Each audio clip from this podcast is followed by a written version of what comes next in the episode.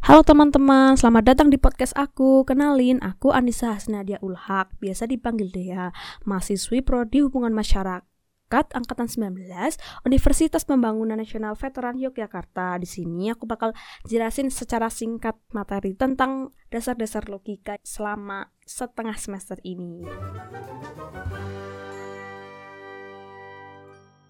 Materi pertama ada pengantar logika. Sebelum kita uh, tarik lebih jauh, kita harus tahu apa sih logika itu. Logika berasal dari bahasa Yunani yaitu logos logika yang berarti sesuatu yang diutarakan, suatu pertimbangan akal, kata, percakapan atau ukapan lewat bahasa. Selanjutnya kita harus tahu nih gimana sejarahnya logika itu ya.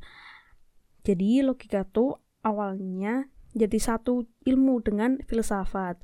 Setelah, setelah itu Aristoteles yang merupakan ayah dari logika berhasil memisahkan logika dari filsafat secara keseluruhan. Ia menemukan kriteria sistematis untuk menganalisis dan mengevaluasi argumen-argumen. Selanjutnya kita beralih ke kaitan logika dan ilmu pengetahuan. Nah, bagi ilmu pengetahuan, logika itu merupakan sebuah keharusan. Kenapa? Karena tidak ada ilmu pengetahuan yang tidak didasarkan pada logika. Ilmu pengetahuan tanpa logika tidak akan pernah menjadi kebenaran yang ilmiah. Pengetahuan dibagi menjadi empat. Yang pertama, ada filsafat ilmu, epistemologi, metodologi, dan logika. Di sini aku cuma bakal jelasin yang logika ya, karena ya karena kita mempelajari logika. Logika itu menekankan pada asas-asas berpikir secara lurus dan tertib sebagai pisau analisis dari ilmu pengetahuan. Nah selanjutnya kita akan beralih ke materi yang kedua yaitu argumen premis dan kesimpulan. Apa sih argumen itu? Nah karena logika berhubungan dengan argumen maka penting untuk bisa membedakan paragraf yang mengandung argumen ataupun yang tidak. Secara umum, paragraf mengandung argumen apabila bertujuan untuk membuktikan sesuatu. Jika tidak mengandung tujuan pembuktian, maka paragraf tersebut tidak mengandung argumen. Dalam logika, argumen itu punya makna yang spesifik, bukan sekedar misal pertengkaran ya, verbal yang terjadi dengan teman, keluarga, atau siapa pun. Nah, pada dasarnya, argumentum merupakan kelompok pernyataan yang di dalamnya tuh ada satu atau lebih pernyataan atau premis yang menyatakan dukungan atau alasan untuk percaya pada pernyataan lain. Nah, argumen itu dikelompokkan menjadi dua yaitu good argument dan bad argument. Selanjutnya, pernyataan-pernyataan yang membentuk argumen bisa dibagi menjadi dua. Yang pertama, satu premis atau pernyataan atau lebih dari satu premis. Dan yang kedua, hanya ada satu kesimpulan. Premis mengandung bukti yang diklaim yang menghasilkan kesimpulan. Nah, kesimpulan mengandung apa yang diklaim mengikuti bukti. Nah, dari semua itu dapat dikatakan bahwa premis tersebut mendukung kesimpulan. Nah, poin penting dalam menganalisis argumen adalah mampu membedakan premis-premis dari kesimpulan. Beberapa argumen itu membuat kata yang uh, jadi indikator dari kesimpulan seperti oleh karena itu, jadi, alhasil, akibatnya, dan sebagainya. Nah, jika argumen tidak memuat kata-kata tersebut, maka dapat pula memuat indikator premis yang lain seperti karena, mengingat, berkat, sebab, dan sebagainya. Nah, apabila argumen tidak memuat indikator di tersebut sama sekali, maka pembaca atau pendengar harus mengajukan pernyataan pertanyaan lain seperti apa yang dicoba dibuktikan oleh pernyataan tersebut atau jika tidak bisa menemukan kata sebagai indikator premis, cari alasan yang diberikan untuk membuktikan klaim. Jadi kesimpulannya argumen itu terbagi menjadi dua yaitu premis yang harus muat bukti untuk mendapatkan klaim yang faktual. Nah, dan kesimpulan yang memuat klaim untuk mendapatkan klaim inferensial atau pengambilan keputusan yang terbagi menjadi dua itu eksplisit dan implisit. Selanjutnya, aku bakal beralih ke materi ketiga, yaitu tipe argumen, validitas, dan kebenaran. Yang pertama ada jenis argumen yang yaitu ada argumen deduktif dan argumen induktif. Apa sih argumen deduktif itu? Argumen deduktif merupakan sebuah argumen di mana kesimpulannya mustahil atau impossible salah jika premis-premisnya benar. Contohnya, semua kelas matematika memakan waktu. Semua kelas yang sulit adalah kelas matematika. Oleh karena itu, semua kelas sulit memakan waktu. Yang kedua, argumen induktif. Argumen induktif itu apa sih? Argumen induktif itu merupakan sebuah argumen di mana kesimpulan tidak mungkin salah jika premis-premisnya benar. Contohnya, Socrates adalah orang Yunani. Kebanyakan orang Yunani makan ikan. Oleh karena itu, Socrates kemungkinan makan ikan. Nah, kita bisa mengetahui perbedaan antara argumen deduktif dan induktif dilihat dari tiga indikator. Yang pertama ada indikator khusus, yang kedua ada kekuatan inferensi yang sebenarnya, dan yang ketiga pada bentuk argumentasinya. Selanjutnya kita beralih ke materi validitas, kebenaran, ketepatan, kekuatan, dan keyakinan.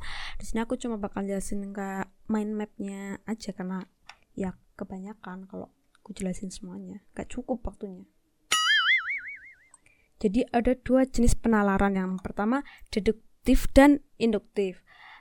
Penalaran deduktif merupakan penalaran yang berdasarkan keharusan.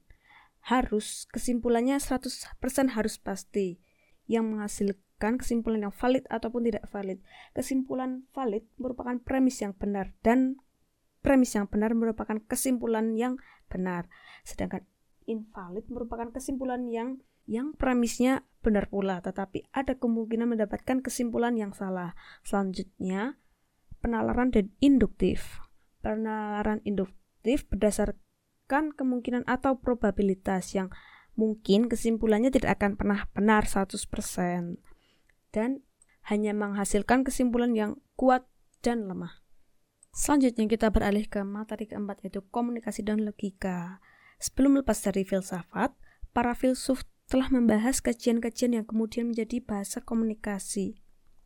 Yang pertama, teori pikiran, bahasa, komunitas, dan wacana. Dan yang kedua, kajian retorika filsuf Yunani dan Romawi. Aku bakal jelasin apa sih retorika itu. Retorika itu merupakan kemampuan meninjau sarannya yang dapat digunakan untuk membujuk atau mempersuasi dalam berbagai keadaan. Persuasi dibagi menjadi dua, yaitu persuasi persuasi teknis atau faktor internal komunikator dan persuasi non teknis atau faktor eksternal komunikator. Aku bakal jelasin persuasi teknis yang merupakan dari internal komunikator. Faktor persuasi teknis itu adalah retorika. Retorika itu seni berbicara atau berkomunikasi yang dikemukakan oleh filsuf Yunani, yaitu Aristoteles terbagi menjadi tiga yaitu logos, etos, dan patos. Etos merupakan komunikan yang mempengaruhi komunikasi itu yang berasal dari kredibilitas si komunikan. Sedangkan patos itu berasal dari faktor yang terkait dengan emosional para audiens dan logos itu menggunakan logika Gerakan persuasi non teknis itu meliputi saksi, bukti, dokumentasi yang memungkinkan komunikator mempersuasi dengan mudahnya. Nah, secara praktisnya peran logika dalam komunikasi yaitu membantu orang tuh dalam berbicara dan menulis secara tertib, rapi, masuk akal, faktual, terutama dalam komunikasi verbal. Nah, hal itu pula harus didukung oleh proses berpikir tertib dan sistematis koherensi pemikirannya itu untuk mendorong pemikiran yang tidak bertolak belakang dengan unsur-unsur pembentuknya. Korespondensi pemikirannya mengorientasikan pemikiran tidak berseberangan dengan kenyataan yang diacu. Sampai kita pada materi kelima yaitu materi sesat pikir. Ada dua bagian. Bagian pertama. Nah, kita sampai kita pada materi kelima yaitu dan yang terakhir yaitu materi sesat pikir. Apa sih sesat pikir itu? Sesat pikir itu merupakan proses penalaran atau argumentasi yang sebenarnya itu tidak logis, salah arah dan menyesatkan. Itu suatu gejala yang berpikir yang salah satunya disebabkan oleh pemaksaan prinsip-prinsip logika tanpa memperhatikan relef relevansinya. Ada banyak nih jenis-jenisnya. Yang pertama ada fallacies of relevance merupakan argumen yang muncul yang memiliki premis yang secara logika tidak relevan dengan kesimpulannya. Dan yang kedua ada argumentum ad baculum yaitu argumen atas ketakutan pada ketakutan. Satu pihak menggunakan pengaruh kekuasaan dalam berargumen untuk memaksakan pembenaran sebuah kesimpulan. Yang ketiga ada argumentum ad misericordiam apa sih argumentum ad misericordiam itu itu argumen yang berasal dari rasa kasihan atau penderitaan sesat pikir terjadi ketika rasa iba atau emosi yang berhubungan dengan simpati atau kasih sayang muncul demi diterimanya kesimpulan. Yang keempat ada argumentum ad populum, merupakan argumen yang menarik mayoritas sesat pikir yang terjadi karena usaha memenangkan persetujuan terhadap kesimpulan dengan membangkitkan perasaan dan antusiasme orang banyak. Yang keenam, ada aksiden. Ini tuh merupakan kesesatan pikir yang mengaplikasikan aturan umum atau universal pada kasus-kasus yang khusus arti atau partikular yang kondisinya membuat aturan tidak dapat diterapkan. Yang ketujuh ada strawman Kesesatan pikir ini melibatkan dua orang yang berargumentasi. Orang kedua salah menginter menginterpretasikan. Kemudian orang yang pertama menyerang argumen tersebut. Yang kedelapan ada ignoratio elenchi atau missing the point.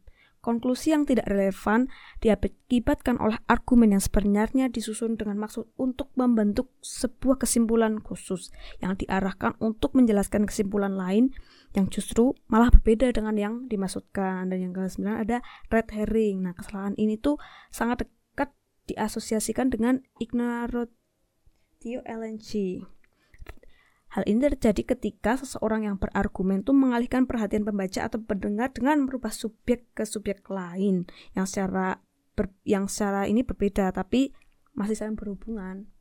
Kadang-kadang. Yang kedua, bagian dua itu ada sesat pikir karena induksi yang lemah. Muncul bukan karena premis-premis yang secara logis tidak relevan dengan kesimpulannya, tapi muncul karena koneksi atau hubungan antara premis-premis dan kesimpulan tidak cukup kuat untuk mendukung kesimpulan. Punya kemungkinan itu kurang pengalaman, jadi bisa sangat mudah untuk menghakimi atau punya motif berbohong untuk mendiseminasikan informasi yang salah. Selanjutnya ada appeal to ignorance atau argumentum ignorantiam. Sesat pikir jenis ini terjadi ketika premis-premis atau argumen menyatakan bahwa sesuatu belum bisa dibuktikan benar, maka dapat disimpulkan bahwa sesuatu tersebut salah, padahal belum tentu salah.